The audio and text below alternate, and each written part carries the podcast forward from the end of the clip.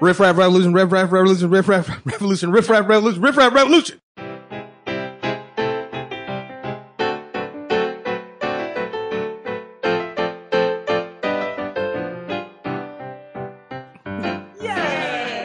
Great. All right. Hello, this is Riff Raff Revolution, a podcast about real stories about real struggles from real comedians. Really? I'm Perry, a theater teacher, a comedy writer, a director, and a performer. Um, and I'm Laura. I'm also a performer and comedy writer here in Chicago. Uh, today we're talking to Tyron Foston. Uh, he is a uh, stand-up comic um, well, who started in Ann Arbor, Michigan. Uh, he's done plenty of comedy festivals, including Boston, Vegas, and Limestone. Um, and most recently, he's uh, co-started a comedy club in Kalamazoo called Funny is Funny, and also launched a content-based service for comedians called uh, Laugh Search. So, welcome, Tyron. Well, thank you, thank you, thank you, ladies, for having me. Much appreciated. Of course, definitely. Um, so, if you want to tell us a little bit about how you got started in comedy, that'd be great. So I had um, always been a big fan of stand-up comedy, and um, it wasn't until me and my girl had gotten to a fight, and I was like, you know, let's go and uh, let's go to a comedy show. Like I'd always loved stand-up, but I'd actually never been to a stand-up show before at that point. And so we went, and I was like, it was like an open mic, right? So my, my understanding of comedy at the time was was like that of professionals. I wasn't aware of what happened at an open mic, and uh, man, it was it was it was painful, right? And uh, I said I could do better than this, and so I went and talked to the owner, and I said, "How do you get started?" You know, and he kind of told me, you know, come back on a Wednesday and sign up and prepare five minutes. And I was like, "Okay, cool, cool, cool." And I told some of my friends from work, and I compiled a bunch of stories that I'd always kind of commonly told at gatherings and stuff like that went to the open mic and did pretty well and literally was like bit by the bug like right then. Was this in Ann Arbor? yeah ann arbor comedy club with roger if you're familiar with, with, that, with that place.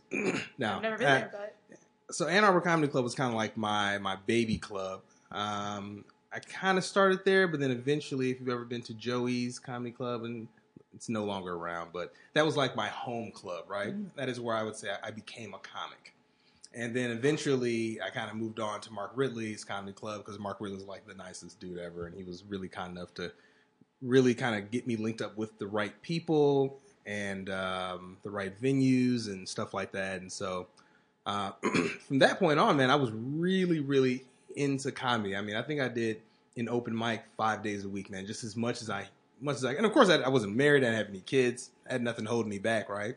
Mhm. And when I got off work, I mean, I had a dog, but I was just like, I'm gonna take him out to walk and hope he doesn't shit everywhere. And I'll see you when I get out of these out of these gigs. And uh, I did that for a while, and then stand up comedy was going really well, right? I finally started getting some paid gigs, and I remember saying like, I wish I could do this full time. I wanted to travel. I wanted to go to places and, and do shows and. Um, there's a, a few people that really kind of helped me out. One guy's name was Frank Roche, and he kind of took me on the road with him, and that's what really propelled me to really want to do comedy outside of just Michigan. And after I did that, I said, okay, you know what? I'm not married. I don't have kids. I'm going to quit my job. And at the time, I was working in a lab. Um, and I went to school for biology, right? So I, was, I would- I had wanted to be a scientist my whole life, right? And I and after about four years of that, I was just like, I'm doing stand up comedy. So I quit. I moved back in with my mom, and I just hit the road for a couple of years. And um, I've that kind of was like life changing, right? Because I just had the ability to go anywhere, and I didn't even know I didn't mind driving, and it was just really cool to meet all these different people. And there's just so much people and opportunity, and just everything out there on the road. It, was just crazy. And it's funny because I said at the time, I said, what I'm going to do is I'm going to quit my job in the lab. I'm going to do stand up comedy, and I'm going to just uh, program games in Flash. That was my. I had this this plan, right? Because me and my, me and a, a buddy in school, we started a business called Yo Demo, and we had actually had the idea for like um, uh, iTunes like beforehand, right? So I had some two friends who made Oh. beats. we had a bunch of friends who like were all into indie music, who they're still into, and we had to put this website together. Except no one knew how to make a website, right? So me and my friend Steve, we put the website together. We put on like a, um, uh, oh my gosh, battle rap, MC rap battles. right at the school. That was really successful. We had our website. Our website looked like just ass, right? It, it was just we put it together, just kind of put together. And the idea was that I was going to quit my lab job, do stand up, do web development or this game stuff on the side, and that was going to be it, man. I was just like, I'm going to have just so much, just money and free time, and you know, it didn't really quite pan out that way, right? And um, but but comedy is one of those things. like I, I like I love it, right? Mhm. And as I've gotten older, I don't really do so much stand up comedy anymore, man. And so, man, once the business came and the kids came, and comedy started to kind of wane off. I tried really going hardcore back into comedy back in like 2013, 2014. And I was kind of, I did like every, it's funny. I, into 2012, I said, this is painful, man. I'm not, I'm not doing nearly as much stand up as I really want. So here's what I'm going to do. I'm just going to blanket the world with my little tape and we'll see what happens. And I got accepted to like all the festivals, right? It was really cool. But it, I was gone for about four and a half months out of the year, right? And the wife and kids were like, mm-mm, Yeah. mm-mm, dude, like that is too much. And even I, you know, when you're on the road, it's cool to be on the road because you're like rock star for the day, and that's cool. But then, like, I like to wake up in my own bed. I hate Mm. waking up with an eight hour ride on top where, you know, I gotta fly here and do that.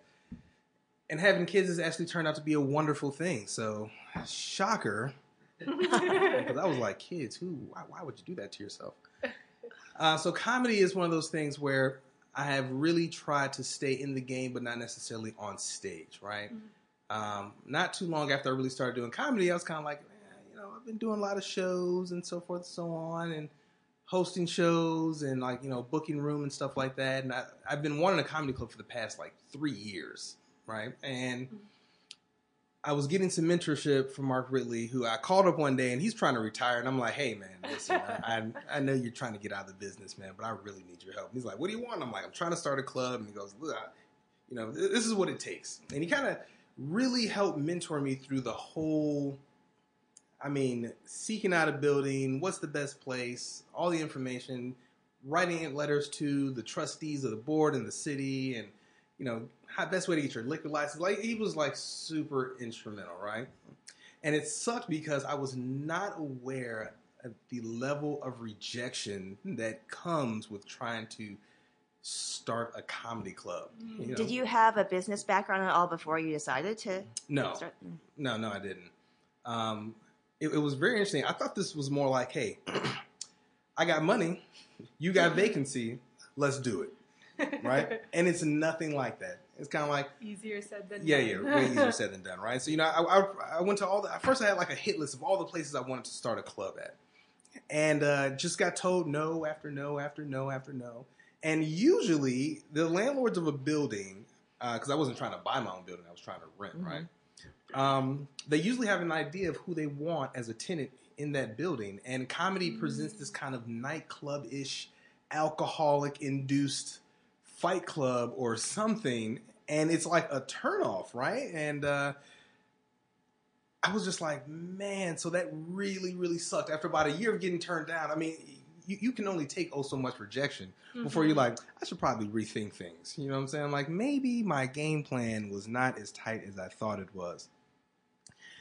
And so I, I never stopped really hunting. I just kind of took it down a notch and chilled. And then my buddy calls me up. His name is Amaro Lewis, who um, is like the hardest working road comic in the world. And he calls me, goes, "Hey, I was at the hotel, and uh, this guy said he has a room and he's looking for a tenant at this hotel, and we can, you know, kind of basically get in there for a really cheap price, and you want to start a comedy club?" And I'm like, "Oh God, yes." So that was it, man. That was kind of how the, the whole thing started. So stand up comedy's gone from one of these things where I've really kind of gone from being a comic to I really want to change the com- comedy market, the industry. I want to change everything, starting with content. I want to have my own place. I mean, I still want to get on stage, right? It's really cool to get on stage. I'll, I'll never, never not want to do that. But there's so many other things um, that you can do, right? So about 10 years ago, I actually had started this website called Laugh Search. And it's totally different from what it is today. And Laugh Search was actually like the 411 for films, right? Because there was nothing like it for comedy clubs. And today it's it's LaughStub, right? Mhm. Um, I never got popular. Someone came around and did the exact same thing, and I guess they had a boatload of money and they made it happen, right? But it just goes to show how much opportunity there is in the comedy industry. I mean, there, there's a lot more to do than just tell jokes.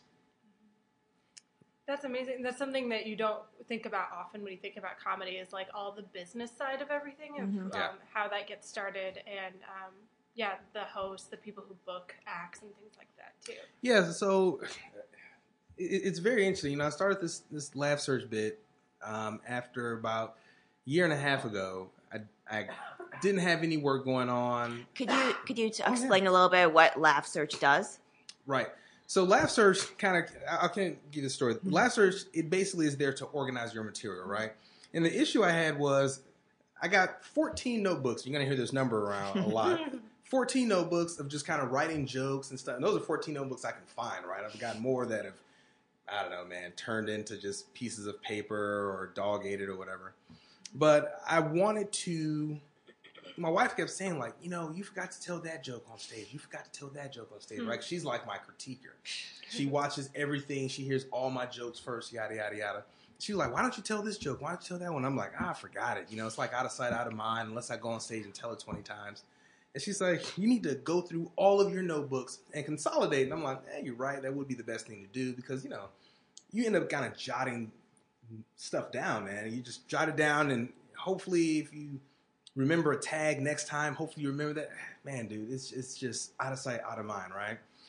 And so I said, what are the chances that I'm going to go through 14 notebooks and actually be able to consolidate? I was like, I don't know, but I'm gonna give it a try, right? And I got about mm-hmm. three notebooks in, and I realized a few things. Like one, a lot of the stuff is semi-repetitive. Some there's some mm-hmm. changes that mm-hmm. kind of happen over time, right? Two, there's just like a shit ton of like topics, right? And so it's gonna be almost impossible for me to kind of mentally juggle how many topics are in this notebook, and then as I go over the next 13 notebooks to begin to kind of take those and condense and like you know make the joke better. And I was just like, God, man, this, this is this is like really hard. Now, now I'm a web developer, right? I'm a programmer. I mean, I've been doing this for like a really long time, and I thought like, sh- clearly I can fix my own problem, right? Mm-hmm. So first thing I did was, you know, fired up a database, started programming a few pages, kind of, you know, kind of trying to figure out how I was going to do this, um, saving the jokes, and then, you know, like encrypting the jokes. I wanted to kind of get some things out of the way, like security. I want to get breached, you know, I'll end up like a Walmart or it or Sony or whoever else gets hacked. Mhm. Um, just kind of get over the basics, and then it was like, okay, putting a joke into a system is pretty easy. Then what do you do? Okay, well, I need to be able to take a joke and I need to be able to find every other joke that is actually somewhat similar on the same topic. So I can kind of evaluate and then obviously condense. And then I need to be able to change a joke and be able to kind of go back and look at its history and see what changed. I need to be able to kind of take a joke, I need to be able to rate it, and then I need to see how that rating changes over time and to kind of see where these jokes performed well at, right? So there's nothing like that um, on the market at all. So I said, I'll just build it for myself. The thing is, I was building for myself just to kind of keep track of things, and and that has actually turned out pretty well, man. Like we don't have a ton of users, but the the users who I do have are like, oh my god, like thank you, right? Because I want to just kind of get away from the notebook. I've always got my phone. I don't always have my mm-hmm. notebook. Mm-hmm. It's a lot easier for me to just kind of grab my phone and you know put in Donald Trump and see that I've got you know eighty nine thousand Donald Trump jokes and but I mm-hmm. want to see the ones that performed the best last week and I can kind of do that right. So the the point is just to be to organize your content because every every, every comic is basically just like a content producer. That's all we're doing, right? And the notebook is pretty much the the de facto form of storage, but a notebook is not a long term storage solution, right? A notebook is there for quickness and it's there for naturality because it feels very natural to write. It feels very natural to flip a page, to feel paper and stuff like Mm. that. Like if I read something, I kind of actually still prefer to read a book than I do on my phone. I do it on my phone because the book alternative just isn't around, right? Yeah. But Laugh Search is, is there to be to help just just overall organization with content. That that is its, its main focus. Now, I saw on the your website that you also provide content analysis for, for jokes, like the tone of, Yeah. of jokes. And I'm just wondering um, how how you actually do that. It's actually not too hard. Um, so IBM has their own. IBM is deep into the AI game, and basically they, they kind of have a service where you can send content somewhere, and the AI will just simply read over it, and they have what's called an emotional analyzer, right? Gosh. So they Wow. can kind of take your content, right, and with a fair degree of accuracy. And when I say fair degree, I basically mean about seventy percent. It's definitely not perfect. It can kind of give you the gist of what your content is going to what kind of emotional responses you can expect, whether it's like sadness or disgust or happy or joy or something to that fashion, right? So the, the point is, you want to know more or less. Are you coming off like a dirtbag? Maybe, right? Are you coming off as a total douchebag? Maybe, right? You're you're obviously never going to know until you actually put it on stage in front of someone. But the, the point is to give people a gist of what's what may happen, right? So when you make a joke, a few things that, that kind of go on. Like one, kind of run it through an analyzer that looks for you know benign or keywords or something in that fashion. Um, then we kind of run it through a emotional analyzer. We do a copyscape to see if it already exists somewhere on the web, just in case you're you know potentially stealing somebody else's stuff. And then we let you know how long your content's going to kind of take to, to so you know how, how long each joke is going to be, right? Because going over is like one of those classic comedy issues. Mm-hmm. People always go over their time and stuff like mm-hmm. that. So you should be you should be able to make a set list and to say, okay, I've got ten minutes of douchebaggery material. I've got five minutes of witty material. I've got two minutes of whatever, right? It's just to kind of give you a little, um, it's a little nudge in the right direction before you hmm. actually take it on stage. So it'll tell you like what the reaction, what a possible reaction from a listener would be, or is it like the tone more? It's it's definitely more the tone, right? Okay. Uh, I've always kind of said, I said, you know, comedy is the, the the job of a comedian is to put words in a certain order to elicit an emotional response, right? Or really, really a laughter response based off indirectly by an emotional response, right? So it's just the emotion part, right? Mhm. So you, you don't want to walk the crowd. Obviously, that's that's kind of like a default. But you know, and I'm not to say this is going to tell you if you're going to walk the crowd, right? But if if if you take a joke and you analyze it, and if it says douchebag 100 percent, anger 100 percent, you know, witty zero percent, humor like so you you like oh okay, maybe So they may actually end up learning a lot about themselves as well. yes yes yes exactly. That's a very good tool to have. so, h- about how many users do you have? Do you? There's know? about 80 users. Oh, wow. Yeah, so it's been a slow and steady wins the race type deal. Um, And when was it officially live or? this year. Oh, cool. Oh. Yeah, Okay. and Fairly so new. I'm making it free for the end of the year because I'm really just trying to get feedback. Mhm. I want to see how people like it, don't like it. What can we add? What kind of value can we stuff here or there, whatever the case is. Um, and then after that, I think I'm going to charge like two, three bucks a month or something to that fashion. So there are components that I definitely have to pay for. Uh, whether like if you like, I've added speech to text, right? So when you make an audio file, we save that audio file somewhere. Like that obviously costs. The uh, the AI costs. I mean, man, the whole everything costs. Man, it's just ridiculous. But it's not like a ton of costs, right? So um, it's not like I have to come out of the pocket some huge amount. Um, and I, I really, really, really want to keep the price low because I want as low a barrier to entry as humanly possible. Because most, I mean, this is, comedy's like the bell curve, right? You got a Mhm. few people who are really, really funny. You got a few people who are just awful, and then you have you mediocre people, right? Mhm. Everyone's broke except for these people right? So everyone from the, the ascending to the bell curve to the descending to the flat part, everyone doesn't have any money. So I don't want to put any. I mean, if you're unfunny and you're unorganized, it's a wrap. You know what I'm saying? So I don't want that. I want to have as low a barrier to entry uh, as humanly possible. So I mean, most accounts will still be free. Most of the thing will actually mainly be free, um, but audio recordings. There's some things that are just simply gonna have to pay for that I don't want to always have to pay for lots of people out of my pocket every month.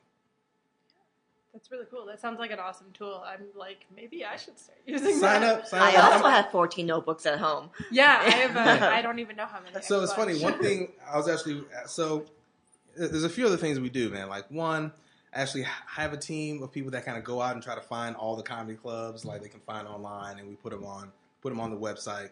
I think we're probably the only like outside of Google, the only commercial place that actually has a you know we're, we're paying people to keep the list updated versus just having people volunteer information.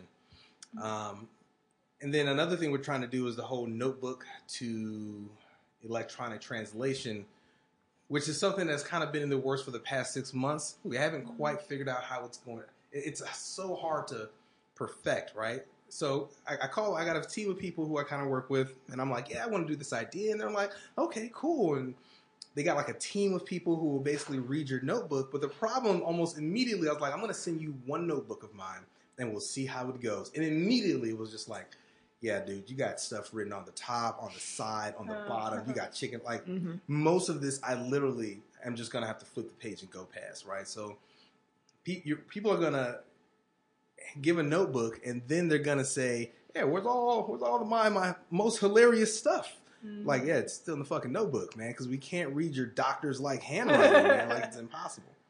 Yeah. So that's been a bit of a difficulty. And then it's really hard to find out where some people's ideas begin and end on a page, man. It's, it's really Mhm. interesting. A lot of jokes are just like, this paragraph might be related to this paragraph. And the one down here is actually related to the one on page one, right? So oh, Gosh. the organization of a comics notebook is like crazy, man. That's just mine, right? And I've seen other comics notebooks, man. So I was just like, okay, maybe we'll take a handful of more months and think about this, right? So we're still trying to come up with a system on how to do that. We want to be able to have someone take their notebook, ship it, probably going to cost you 25, 50 bucks, and then put all that stuff into Laugh Search and then ship your notebook back right? So you always have your hard copy. All the content is there, and then you can kind of get to organizing and you know wow. do, do what you do. I didn't even realize that was part of it. Like actually having. It's not yet. It's you it's all- still very experimental. I still have like a bunch of comments where I call and I'll be like, "Give me your notebook," and they're like, "No." right? So there's a So it's much more involved than just scanning the pages into oh, the Oh no, no, system. no! There's no, actually, there's no scanning. There is a person who's like reading your notebook the whole time. Oh because gosh. comedy a, a, a notebook see here and, and maybe this is maybe i'm being um sexist here. Men we suck at writing for the most part. A girl's notebook is like i don't know man. It's like you're taking notes for class or some shit. A guy's notebook is just like i was on a paint shaker and i had these jokes i wanted to write down right? So i got them all down. Here's my book. Guys were just unorganized by nature man. So a guy's notebook. I haven't is seen my notebook. it, it's it's it's been harder than I would have imagined. Just notebook translation. It's fun because there, there's actually already translation services out there mm-hmm. where they will just simply document. They will just simply write down exactly what they see, right? But that's not what you need. You need to read what you see and you need to break it up based on the topic and the content. Like it's a joke. Like a joke is like an, an encapsulated chunk, potentially, potentially a chunk of, of content and something that's way over here in the notebook may be related to that. And so that is it's, it's much harder than I imagined. It's just, I'm like, damn, it's just a notebook, man. It's kind of like cracking into a stand-up's brain. Yeah. yes, Sounds like it. yes, that's which exactly can it. be tricky. That is it. for different people. You know, my fear is that I'm going to say, hey, I got this service going, and then someone's just going to ship in like a hundred napkins, Oh, right? God. and be like, there you go, man, have at it. This Get it all my in there. right, exactly. So it's like, uh, like, what do we do? There's just so many more. It's been six months in, man. We still haven't perfected. So hopefully, in another six months, we'll, you know, get some more notebooks and we'll have better guidelines on what your notebook has to be like and look like to kind of make the translation. Are Less the painful. people reading the notebooks also? Um, do they have any experience with comedy? No, no, they're No. just you're just like hardcore worker bees. Wow. They're like, give us a task, we'll knock it out. Are is everybody who's working on this project um, friends of yours, or do you? No, well, I, hire- I I know them from um, there was a company I was with called the Hoth. It was me and three other guys, and we really kind of built that up. And we had like a giant team of writers who would write blog articles. And it's these guys who I've used. Like it's funny, like I hadn't even talked to them in years, and I'm like, "Hey, Mary, what's going on? I got this idea." She's like, "Oh my God, Tyron!" And I was just like, "Okay, here's what I want to do." She's like, "Okay, let's do it. Fill my wallet." And I'm like, "Drain mine." right? So it, it's it, there's uh, they're really hard workers. They're really good people. They're really fast, which amazes me. Mhm. Right? When I said, "Hey, I want to get a list of all the comedy clubs in the U.S." The next day, they were like, "We found 350 clubs. Oh my gosh. Here's a spreadsheet. Let me know when you got time to, to review it." I was like, "Uh, uh, uh, uh, uh sh- okay, I, I need a minute." Like, good grief, right? So, it, it's it's really good having people, hard workers on your team, man. Just really good team. That's great. Um, now, going back to your comedy club, when did that open? When did it start? So, so that started um, January, November. We're kind of on a hiatus right now. We're looking for a building. Mm. Uh, we had some. So let, let me kind of give you the full story. So the buddy, when I told you, hey, I was at this hotel and they got a, all right, it's it's that Yeah. right. hmm And so it's very interesting. It's very kind of informal. Every show is comedy and dinner, right? So you come, you eat, um, you drink. We have plenty of alcohol. We've got plenty of food. We got a catering place that kind of comes out and provides us with the food. Um, we had a handful of really, really, really good comics, man. Like talent has never been our problem. We're not necessarily the biggest draw because I think it probably takes about a year to really get a club started, right? And um, it has been a really fascinating type deal to kind of have a comedy club. It's funny because I say the expenses were dead on. I know exactly how much it takes cost to run a comedy club. That that part is the easy part to to to figure out. The money making part is the hard part, right? That getting people in the door is definitely interesting, no matter who you have coming in, right? Uh, because it's a new place. It's totally uh, totally unestablished, and we're inside of a hotel, right? So the hotel has been helpful. Obviously, they gave us a place. There are a lot of kind of rules and regulations that kind of go with that, like in terms of what your advertising scheme would be. Like you, you just Mhm. cannot, you can't go to the Holiday Inn and rip the sign down and put up "Funny is Funny" comedy Mhm. club, right? So you, you, you, and they have their own stipulations. They're like, okay, you can do this, but you can't do that. You can do that, you can't do this. And I'm like, it- it's basically it's an endless game of problem solving while trying to get people in the club, while trying to get the best talent, while trying to not go broke at the same time. It, it's fun and frustrating and really cool all at the same time, man. Like it's it's really really cool. So the last big person we had on there was Sean Jones, and he's a comic who I worked for, worked with about seven eight years ago, and we did a show together, and the show was terrible. I'm, gonna tell the story. It was me and my friend Amaru. You may hear me speak on plenty of times. Sorry about that. That's okay. Um, this club opens up, and this club owner calls this agency. This agency calls Sean. Sean calls Amaru. Amaru calls me. They go, "Hey, we're going to go to this club. It's brand new. We're going to do their very first show. We got to go in there and tear it up." Cool. We were already in Wyoming or North Dakota or something like that, and we were traveling our way back to Minnesota. We're like, "All right, man, let's go in there and do it." Now, this was interesting. Apparently, we weren't far from Prince's house, right? Now, I'm not from Minnesota. I don't know where the dude lives, right? And so the show started three hours late. And when the show did start, all these people come in. I guess Prince had a private party. So all those people who were at the party didn't come to the club, right? Prince and the uh, club owner, I guess, were buddy buddy. And so he's Huh. like, hey, after Huh. the show, go to my buddy's club, check it out. They're brand new, you know, yada, yada, yada, right? I was just like, how cool, right? I mean, like, to, to be like within that proximity of, of degree, you know? The people show up. Show's supposed to start at 9. Show actually starts at midnight. I'm the first person going up. I'm like, all right, and and, and people were pissed, right? Because there were some people who did show up at nine. Mm-hmm. They were just Oh, just gosh. heated.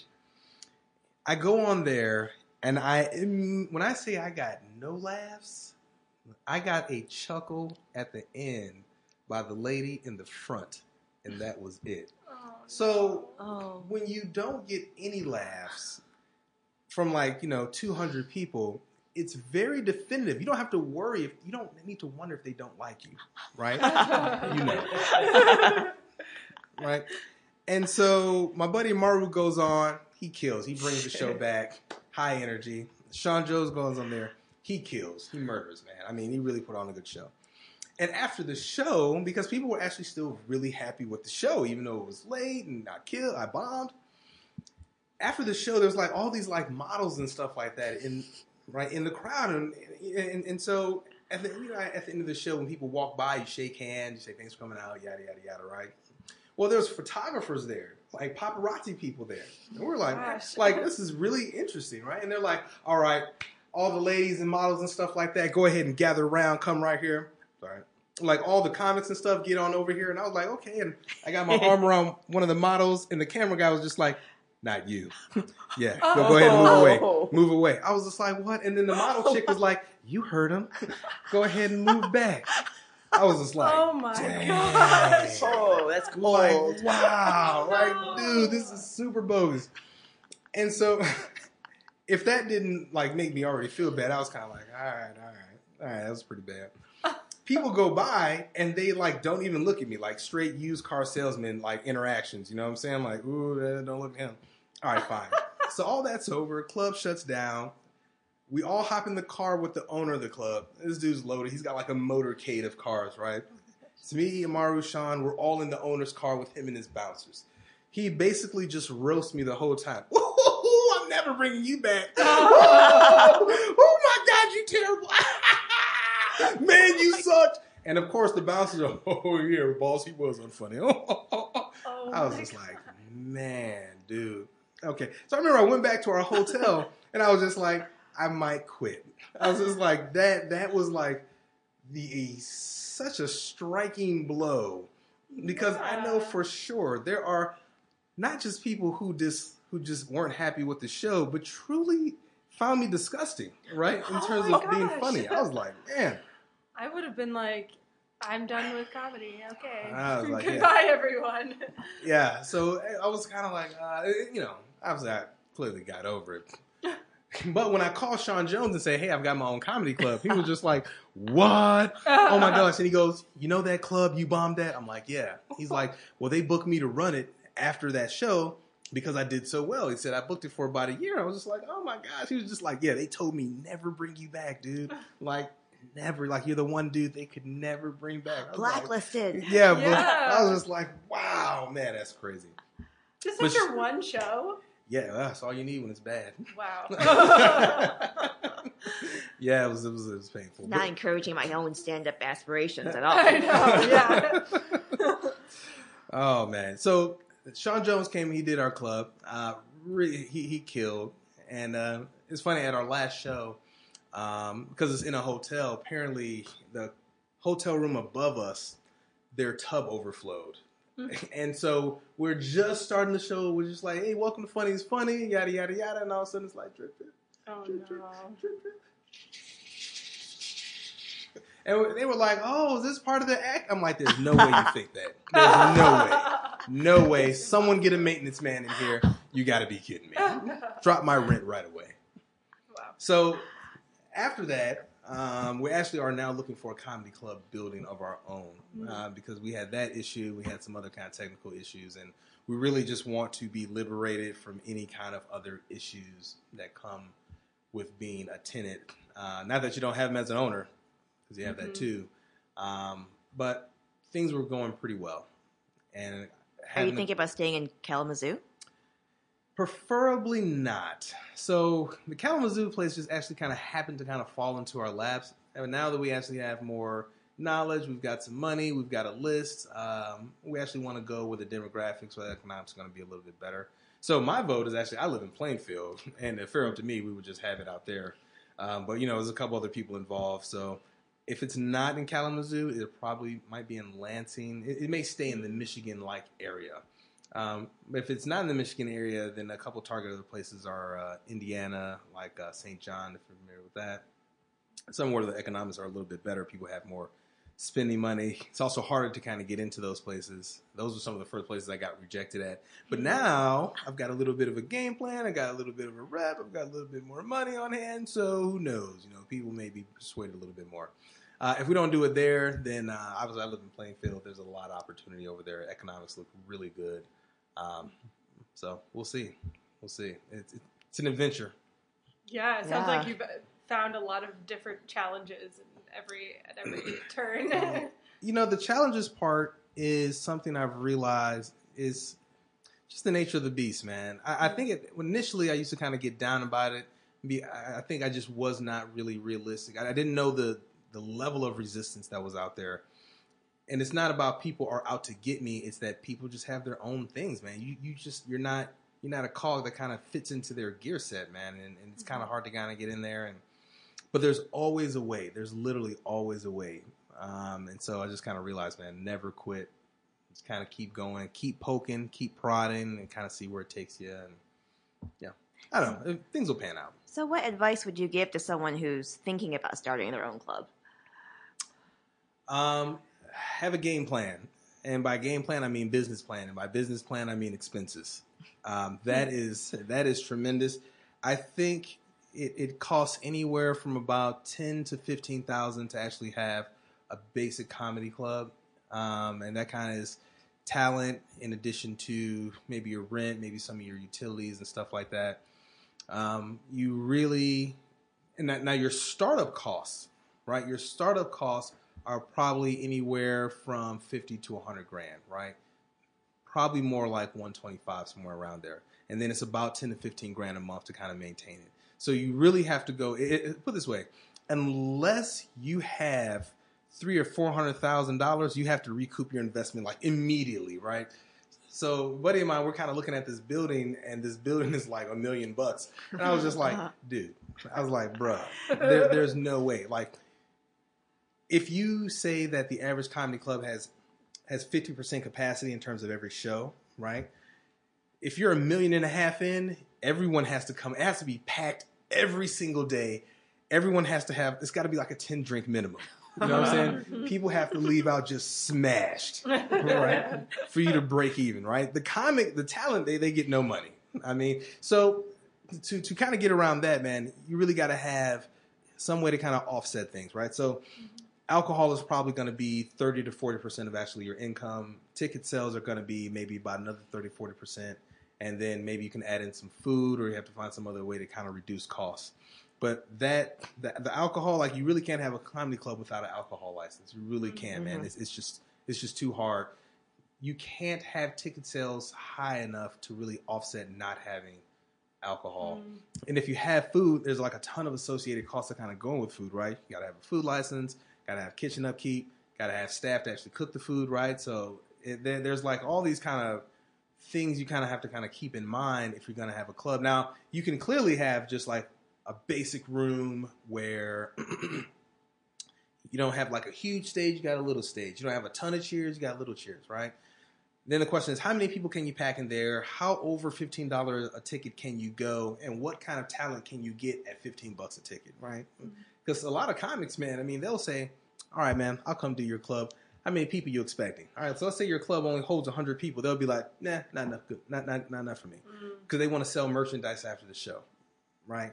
And if only 10% of people even consider their merchandise, then that's only 10 people. And so they're going to say, well, you know, outside of the thousand bucks you're going to pay me, it's not really worth it. Mm. Right. So, and, and the talent, you know, some people you got to fly out. Obviously, you got to get them a hotel room. You got to get them to the club. Maybe you have to go get them. Maybe you have to do some advertisement. Maybe some, we like, we actually did a TV commercial, which was actually my first forte into commercials. I didn't, I didn't know it was so cheap, really it, it's really interesting, but everything in combination between the TV commercials, the radio commercials, the Facebook ads, the print ads. I mean, like it really, really, really adds up. Mm-hmm. So it's like your your marketing game has to just be thought out beforehand because we were we were fumbling, man. First time we actually started doing any kind of advertisement, um, my buddy Amaro and I, we you know trying to do this independent movie and we were kind of testing things out to kind of see how things would go Facebook wise. And I already had LaughSearch and I already had my thing and I'd already been experimenting. And I was kind of like, man, bro, our, our game plan got to get tighter. You know what I'm saying? Like it's, it's so easy to run out of money. Like it is just, just crazy. But I would say this, even though all the struggles and stuff that we've had, like, I'm so glad we had them because I had no idea what radio advertisement was like. I had no idea what TV mm. advertisement was like.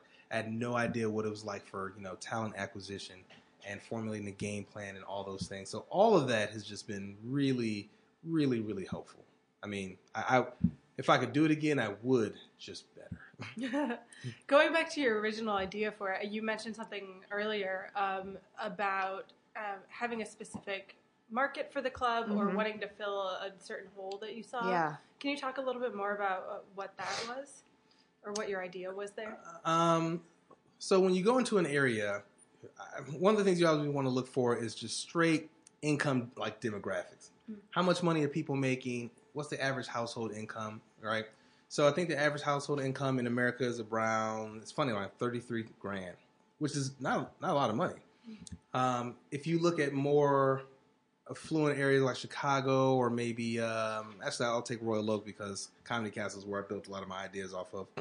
They do really well. Average household income is about sixty five grand, which is like not a ton of money, but they have spending money. But in addition to, they're actually near a college campus, right?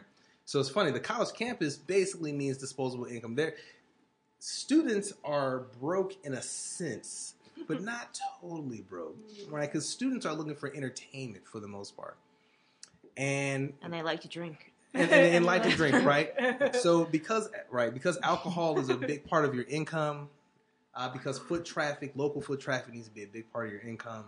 I mean, a big part of the driver why people kind of come into your club, and you want to hit as many demographics as humanly possible, right? So location is like super, super, super crucial, like anything, right? But in this case, people have to be willing to see your club from the outside. They have to be able to drive past it or they have to be able to walk by it and automatically see it. Mm. Because shockingly, most people who've actually been to a comedy show, it's their first time. It mm. is like an amazing thing. If you do a statistic, if you do a poll of people and you say you're gonna have some people, it's a really small percentage of people who are like, "You're, I come to every show. I love stand up comedy. Yada yada yada." That's gonna be like five percent. Surprisingly, the other 95% are people who've either never been to a comedy show or they haven't been in years, right? They've been like, it's been mm-hmm. so long since I went, right? Comedies, comedy clubs are not like movies where people just regularly go. It's just not a regular thing for people. So you really have to take every action possible to introduce it to this other 95% who are going to come once, right? So that that's a that's a fairly difficult task mm-hmm.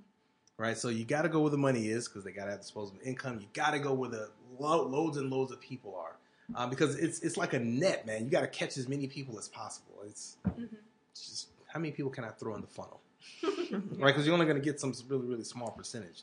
And then of course comedy is kind of fickle, right? In the summertime it slows down. People don't want to be indoors; they go outdoors. A lot of comedy clubs either shut down or they become something else, right? So you have to find a way to get people in the door, not just Friday, Saturday, Sunday, right? That's why a lot of comedy clubs will have like fundraisers on a Monday or Sunday, or they have classes on a Monday or Sunday, or open mic on a Tuesday or Wednesday or something like that because they're trying to keep people in all the time. Yeah. And it's really difficult to do that. It's easier to do it in the wintertime, surprisingly, uh, because the winter and fall is definitely comedy time, but spring and summer is not kind of I didn't realize that comedy was seasonal like that. Yeah. the more that I think about it, that makes a lot of sense. But yeah, Yeah. again, you don't think about No. these things. You don't think about it until you spend the money and no one shows up. yeah. Right? Yeah. and you're like, what happened? Like, what in the world? Oh my, oh my gosh. so much to learn Yeah. getting into this. Is it? Did it really help just having that mentor who was helping you at first? Yeah, Mark Ridley. Oh or, my! Yeah. Uh, Yeah. So it's great to have someone. Mark, Mark pretty much filled in every single hole, any major hole that I had. Right, the rest of the holes are really just going to be filled through experience. But when I talked to him, he was he really kind of gave me the basics on how his club came to be. Right, really, really stressed the whole grow into your needs. Don't go out and get some huge book, huge, uh, huge building. You don't try to just get Chris Rock right off the bat. You know what I'm saying? You really Mhm. kind of have to work your way in and work your way up to things, and you need to have like the most positive experience when someone comes to your club as humanly possible, and that's the only way. Because because word of mouth is like one of the most potent kind of Mhm. forms of uh, referral when it comes comes to comedy.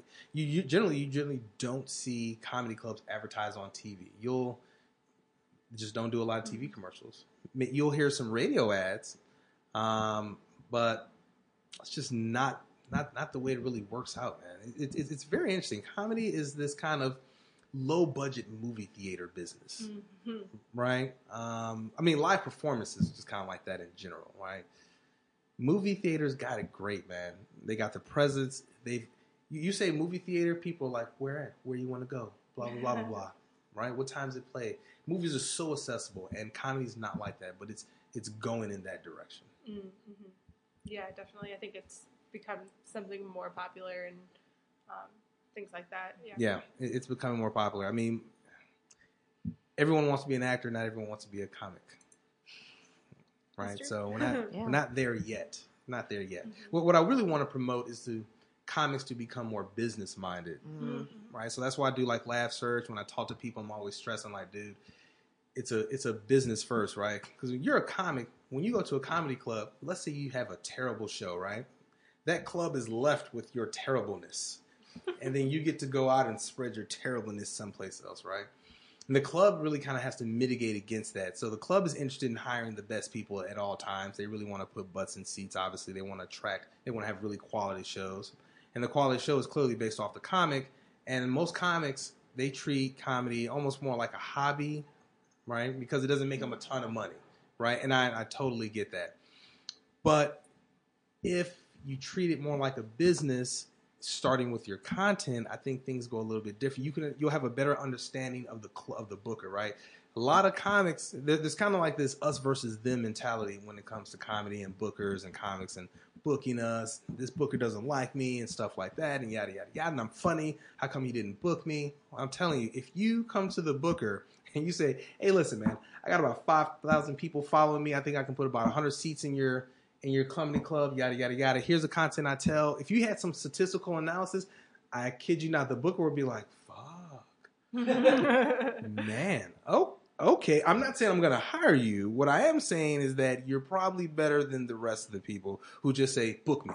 Mhm. Book me they I'm have to learn how to market themselves. Yeah. Yeah. Oh, yeah, yeah, yeah, Yeah. for sure. And you need to approach it much more like a business than just you're funny and book me. Right? When you were on the road more often, Mhm. um, did you approach it that way, or were, was there kind of a period where you were trying to learn that or forget, figure that out?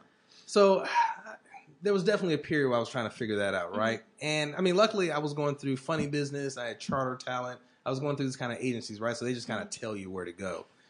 But it wasn't until I was trying to book myself. You know, I would go to a place and I'd have a really good show, and they'll be like, you know, hey man, I'd like to have you back in another six months to a year, or there's another room down the street, you know, or I would say, um, I'm driving to California. How many clubs am I going to intersect by the time I get there? Maybe give them a call and see if I can hop on stage, right? Mhm. And so that's definitely because obviously you're going to have to get really acclimated to the word no. But I noticed with most bookers, man, they're they're they're business they're business people, man. They want to put as many butts in seats as possible. They want to feel as though they have as many assurances that they're going to make some kind of profit when you come, and they're not going to be left with some kind of terrible legacy, you know, when you leave. Not that it's going to be terrible, but Mhm. they want everyone to be more business minded, and I do think that is definitely the way to go. When you stop treating it like a hobby and you start looking at it more business like, it helps you want to get more organized. It helps you understand why someone told you no. Your feelings aren't hurt as much, and I think it helps you kind of push on and not quit. Like you'll Mhm. you, you'll just have better perspective. That's great. That's also just great advice for comedians. Yeah. Yeah. Starting out is to just start thinking that way and working towards that. Do you feel that social media um, helps with that aspect of growing a comedian's career? Absolutely. Facebook is the best open mic ever. Right. So this, this is what I do. I usually go on my phone. I, I kind of whip something up. I call my wife. She's my first filter, and I tell her the joke. She gives me the thumbs up or the thumbs uh-huh. down. And then if that goes well, then maybe I'll probably put it on Twitter or Facebook. And then if that goes well, I uh-huh. record the amount of likes I have, and I said, okay, then I'll tell this at an open mic. Right. So by the time I get to an open mic, usually people was like, your open mic was hilarious. I'm like, yeah, because there's a lot of pain that people already went through right before it got to you. Right. So social media is like this wonderful, wonderful open mic, man. And I, I, I don't necessarily have time to always go to a show or something. Um, but it it is so helpful. I mean, so helpful. Put up a meme. Someone's gonna copy it, but at least you'll get it out there. Uh, get on every social media thing you can, and just you basically have to bathe the world with your content. We've heard that from a couple people Yeah. that we've interviewed. Is people Mhm. are starting to use those platforms as testers before actually going up in the Mhm. crowd. Oh my god! And that's amazing that that's become something. For Yeah, I mean, why go on stage and hurt the crowd with your totally untested material, right? yeah. Be like, you know what, guys? None of this shit was funny tonight. I could have reduced your pain, but I said, fuck it. I'm gonna Let you guys be the first person to feel this wrath. And oh, are you sleeping? So sorry. So social media is like a wonderful, wonderful, wonderful thing. I love it. Great. Um, think we need to transition to our last segment Yeah. of the show. Unless, do you have any more? comments? No, I think, Think we we covered most through of all everything I had. Great. Um, so I think we emailed you about this that we like to end um, with a short, like improvised sketch part. We um, like to do something improvised based on like a way that you would satirize any challenge you faced. We know you're stand up. We've had another stand up, only stand up on, and he just did his own bit. Mhm. But um, so it's up, totally up to you. Yeah, Okay. whatever you want um, I thought it was interesting when you were talking about spaces not wanting comedy clubs Mhm. um, Yeah. in them. Um, but whatever that inspires for you, let us know. Yeah, oh man. Get ready for rejection. Getting rejected has to be the most interesting part of really doing anything worthwhile, right? I don't, I don't think there's actually. I, I think maybe I've been beaten up so much. I don't think there's anything worthwhile that you don't get rejected for first, Mm. right? If someone doesn't reject me, I'm like, you don't love me. Yeah, you don't. You don't like. Well, what, what, what is this? You, you want me around? What? You want my business? You want what? Let me say this. Whenever I give someone an idea and they say no, in my head, the very first thing I say is "fuck 'em." Like that is literally the first thing I say in my head. It has never led me wrong so far, but I usually say, "Yeah, "Fuck them, man. I don't like my ideas." Yeah, yeah, yeah, yeah. Right? There's a whole lot of that in my head, and then I think I usually be like, "Mm." I kind of start kind of getting a little frustrated, and then about 30 minutes later, I'm like, "What's my game plan?"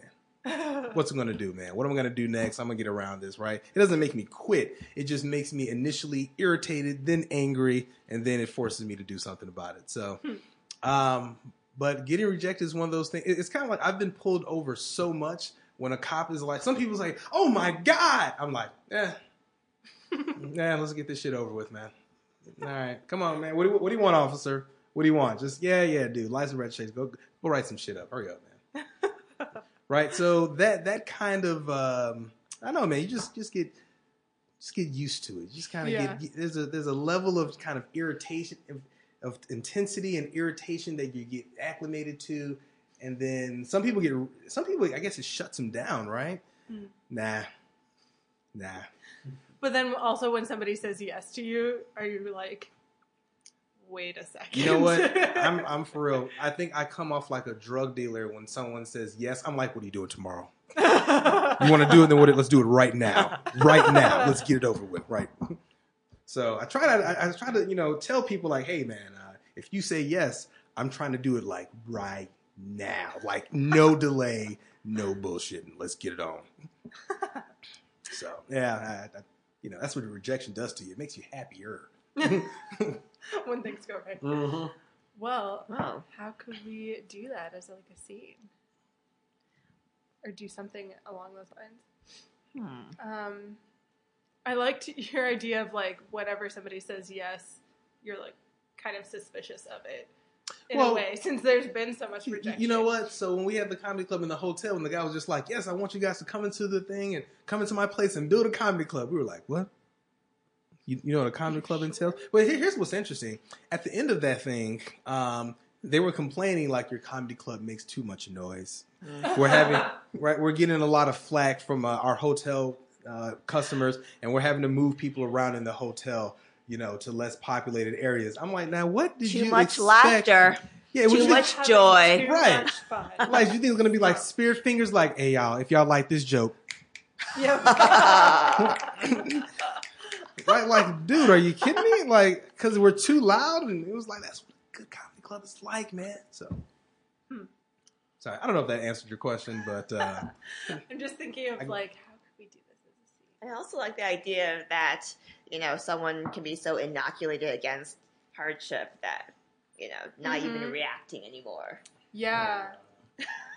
you know what so i got pulled over on the way to michigan this is maybe like four or five years ago cop pulls me over followed me for five miles more like four and a half he got right behind me he followed me and followed me and followed me and i was on my way to a show and finally i just whammed on the brakes i whammed on my brakes he whammed on his brakes i pulled over he comes to the side of the car what's going on buddy I was like, dude, what do you want? He was like, what do you mean? I was like, you've been following me, man. Like, what, what, what do you want? He, I was like, what are you pulling me over for? He said, you look suspicious. Hmm. I was just like, damn, I knew I wasn't handsome. This is our sketch right here. I was like, I knew I wasn't handsome, but I had no idea. I just naturally looked suspicious, right? So the cop basically says, well, license and registration. And at this point, I pretty much pull my phone out and I put my wife on speaker because I'm just like, Oh, yeah. gosh. I'm like, look, I don't know what the hell is going on, but this is about to get real freaky, Can I dude. play the cop? Bull. yeah. And then the guy was just like, "Well, it looks like your um, uh, your Michigan license has been suspended. Been suspended because I used to live in Michigan." Hmm. He's like, "Oh, it looks like you had a speeding ticket that you uh, didn't pay or something like that, like nine years ago, and so your Michigan license is expired." I was just like, "Well, I handed in my Michigan license for my Illinois license when I moved back, yada yada yada." He's just like, "Well." hmm, We can clear this all up if you give me fifty bucks cash. I was like, "What?" Ugh. He's like, yeah. He's just like, you got 50 bucks? I was like, on me? Like, no. Like, dude, I said, are you really trying to get me to give you 50 bucks? I'm like, you know how fucking suspicious this sounds? He's like, well, you got it or no? I was like, no. He's like, I'll be back with your ticket. I was oh. like, as he came back for, you know, like, Was this before Venmo? I Venmo too? I couldn't believe it. I was just like, what? So sure enough, he wrote me a ticket. It was just like failure to pay uh, ticket from nine years back, yada yada yada. I had to pay like a five hundred dollar fine. Man, I was so so so heated. So I wrote like all these letters to the state. Nothing happened. Nothing happened whatsoever. So that that cop, man, I'm gonna tell you what. I've n- I'm not gonna pray that he has a heart attack.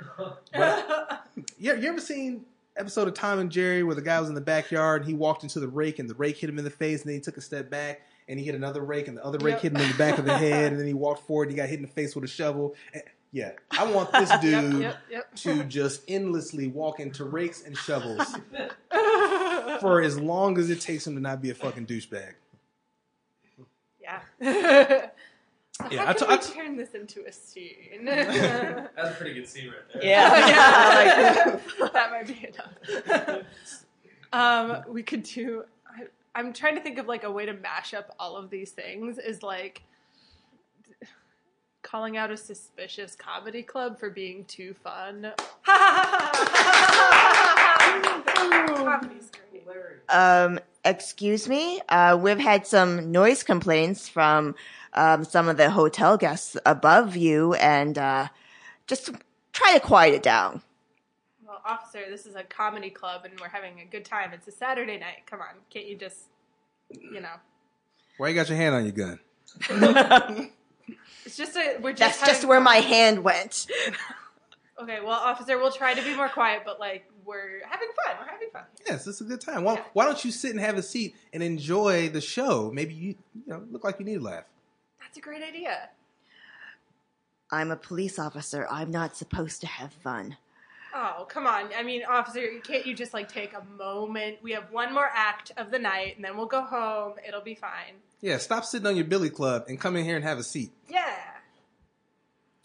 Well, I could have a seat or go away and with give you a warning if perhaps you could slide some, you know, Oh, it's one of these dudes. Crooked ass Michigan. some dudes. 20s my way, perhaps. A ticket is like fifteen dollars. Hold on, hold on. Let me Google search this dude's salary. Ooh, I I'm get it. putting a kid through college. Um, with twenty bucks. Where you going to school? I want to go. We don't have any cash on us right now. How about we comp your ticket to see the rest of the show, and that'll be like great. Or why don't we turn you into internal affairs? Tuition's really bucks? hefty. That's an idea. Do you take Venmo? I don't know, or Facebook Pay? Patreon. I do actually. Oh, Crooked I was ass. hoping that you wouldn't. Um, Say you're out. Say you're out. Say you're out. You don't have. You're out. You're out.